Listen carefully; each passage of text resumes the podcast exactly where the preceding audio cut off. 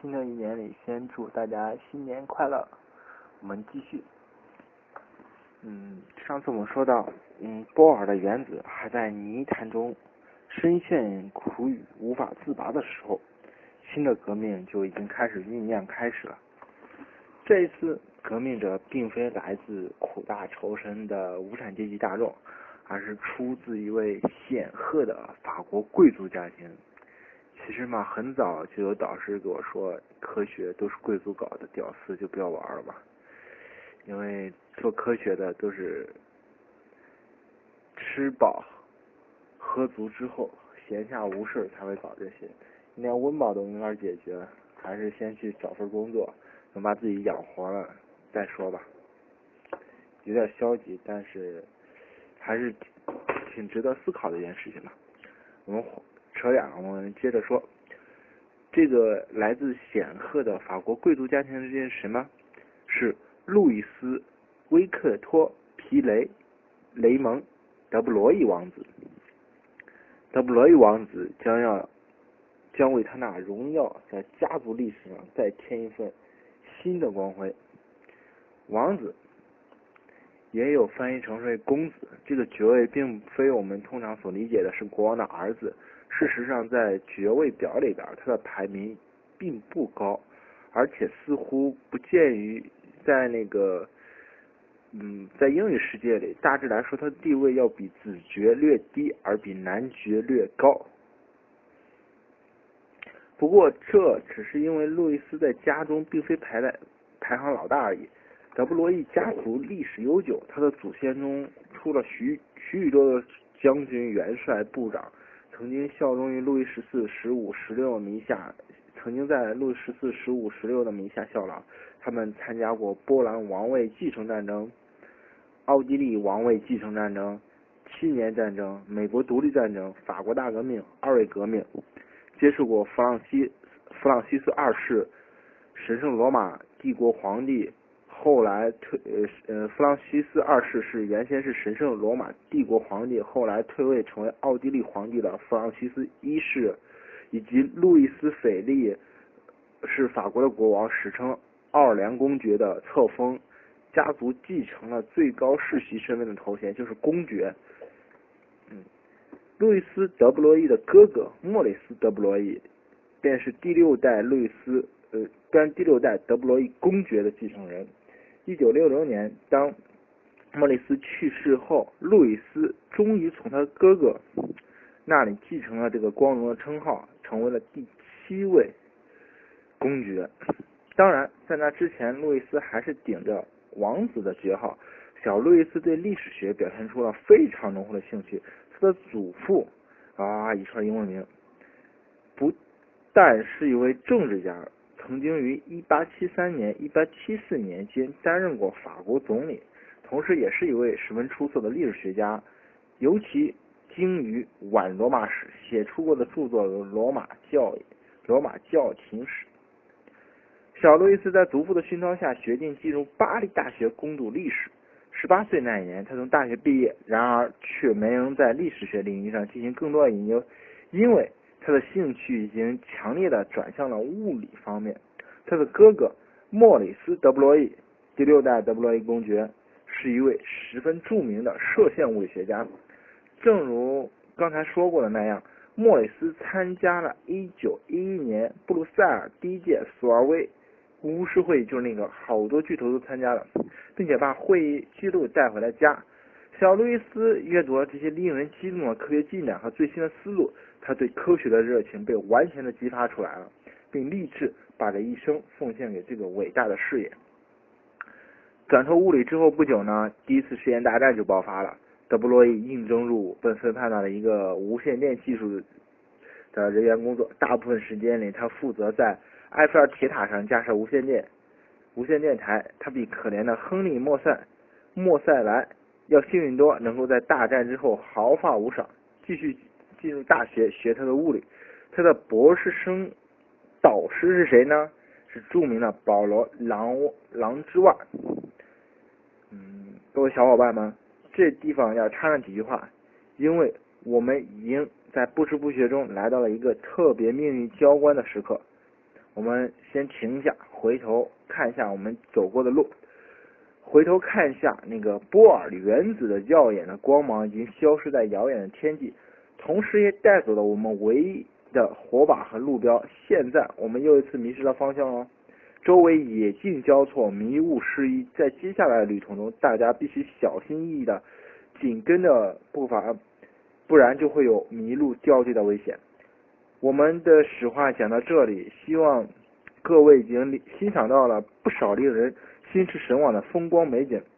也许大家曾经在某些问题上也有过彷徨过一阵子，但是总总体来说，道路还算不太曲折坎坷。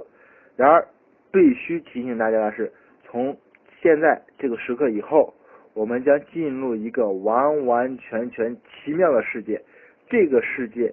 就是你现在生活的世界，但是这个世界比你想象的你现在生活这个世界要科幻上上千倍、上万倍都是不止，因为这个世界特别光怪陆离，和我和你和我们现在认为的我们认为的这个世界的认同是迥然不同的。在新的世界里，所有的图像和概念。都会显得特别疯狂而不理性，显得更像是爱丽丝梦中的奇境，而不是踏踏实实的土地。许多名词都是很稀奇古怪，以至于只能借助数学工具才能把握它真实的意义。当然，嗯，我讲这个的目的是试图用最浅白的语言语言将它们能够表述出来。但是各位仍然有必要做好事先的心理准备，因为量子革命的潮水要铺天盖地的狂啸而来，这一切都会来的汹涌澎湃，以致很难分清楚主次线索。为了大家不晕头转脑、摸不清头绪，我就尽量将一个主题阐述完，再说下一个主题。希望，嗯，把握时间感的小伙伴们留意一下我说这些事件的具体年代和时间。好了，给大家预防针打完了，现在闲话少说，我们把话题继续回到德布洛伊身上来。他一直就在思考一个问题，就是如何能够在波尔的原子模型里边自然的引入一个周期的概念。以符合观测到的现象。原本这个条件是强加在电子上面的量子化模型，就是电子轨道是不能连续的。可是为什么我们要强加给电子一个这样的概念呢？就是它电子为什么必须不能连续呢？这个问题上，波尔只是态度强硬的说：“我就这样硬性规定了，你观测的实验结果就是这样嘛，我只能这样硬性规定了，没有什么解释的理由。”在波尔的威名震慑下。电子虽然乖乖听话，但是总有些那些不心甘情愿的感觉。德布罗意想，是时候让电子解放出来，让电子做自己的主人了。二十世纪初的法国很少有科学家投入到量子领域的研究中，但是老布利渊和他的小儿子小布利渊是个例外，是个例外。一九一九年到一九二二年。布里渊发表了一系列关于波尔原子的论文，试图解释只存在分立静态轨道这样一个事实。在老布老布里渊看来，这是因为电子在运动的时候会激发周围的以太，这些震荡的以太会形成一种波，它们相互干涉，把绝大多数的地方抵消掉了，因此电子不会出现在那里。德布罗利读过布里渊的文章之后，若有所思。干涉抵消的手法倒是有可能，但是以太就太不令人信服了。我们可敬的老以太，三十七年前就被迈尔逊、迈克尔逊雷的迈克尔逊莫雷实验已经宣判了他的死刑了，而爱因斯坦则在十九年后的缓期后亲手又将他处决了。现在又有什么时候，又有什么理由能让他再次借尸还魂呢？导致。波尔轨道的原因，毕竟直接埋藏在电子内部，而不用导入什么以太之类多余的概念。问题是，我们现在必须对电子本身的性质再一次进行认真的审视。莫非电子的背后还隐藏着一些无人知晓的秘密吗？德布罗意想到了爱因斯坦和他的相对论，他开始这样推论道：根据爱因斯坦著名的方程，如果电子有质量 m，那它一定有一个内禀的能量 E 等于 mc 方，这是很著名的公式哦。好，让我们再次回忆一下那个我说过很有用的量子的基本方程，就是 E 等于 h 缪。也就是说，对应于这个能量，电子一定会有一个内禀的频率。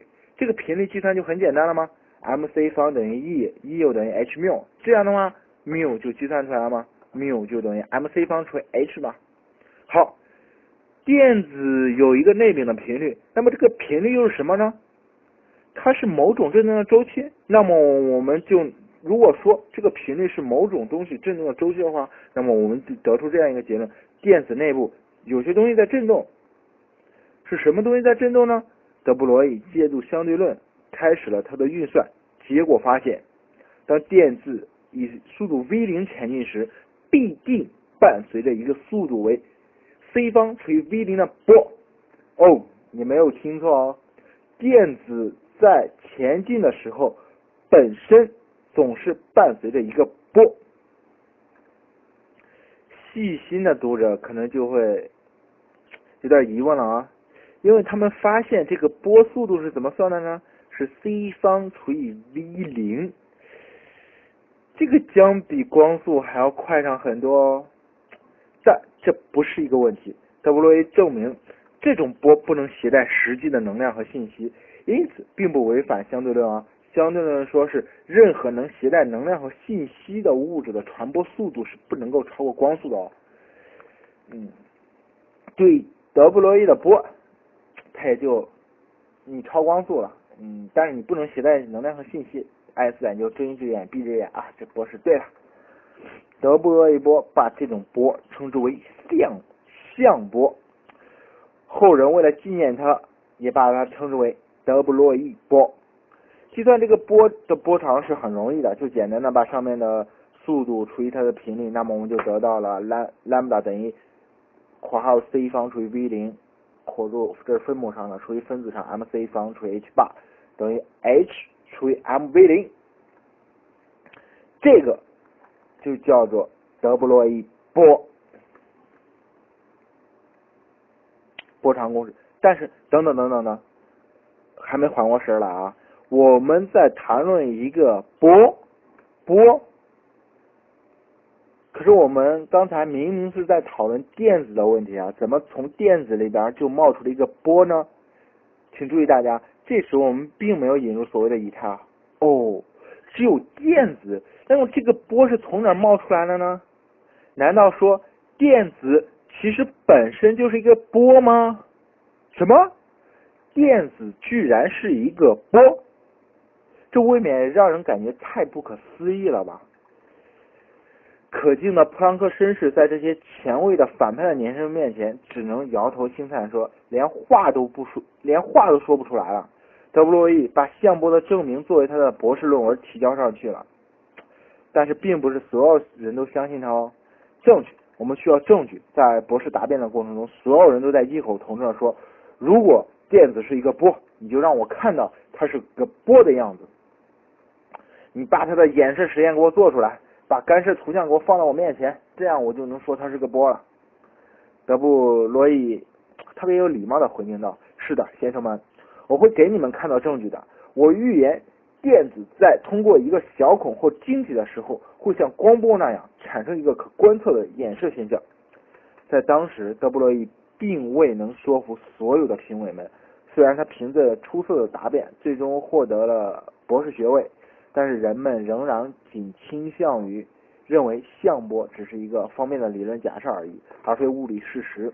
但是，但是喽，爱因斯坦却相当支持这个理论。当朗之万把自己的弟子的大胆见解交给爱因斯坦点评的时候，他马上予以了高度的评价，称德布罗意波是揭开大幕的一角。整个物理学界在听到爱因斯坦的评论后大吃一惊，这才开始关注。德布罗意的工作，其实说白了，德布罗意能大学毕业，能朗之万当他老当他老大，跟他的家世是分不开的，这也是一个靠关系的社会嘛。其实朗之万当时是拿不定主意的，然后就把这封那个博士论文拿给爱因斯坦了，然后信上还附了一句，就说：“哎，这孩子是个官二代，你悠着点啊，你嗯别说坏话，不说好话吧，最最好也别说坏话。”谁知道爱因斯坦回了一句这样一个评论，大家一听到，当时爱因斯坦的地位就特别高了，所以大家一听到这样评论，立马就开始注意到这个工作了嘛。所以有个好爹。什么时候都是好的。事实上，德布罗意的博士学位当然不是侥幸得来的，其实也是人家这这是这是是吧？恰恰相反，这也许是颁发过的含金量最高的一个博士学位了。德布罗意是有史以来第一个仅凭博士论文哦，仅凭博士论文就直接获取了科学界的最高荣誉，什么？当然不用说是诺贝尔奖了。现在还没有第二个拿博士论文就能拿诺贝尔奖的哦。然而，他的精彩预言也将和他本人一样，在物理学史上流芳百世。因为仅仅两年之后，奇妙的事情就在新大陆上发生了。到底是什么奇妙的事情呢？我们慢慢来。今天就到这里，谢谢大家，祝大家新年快乐！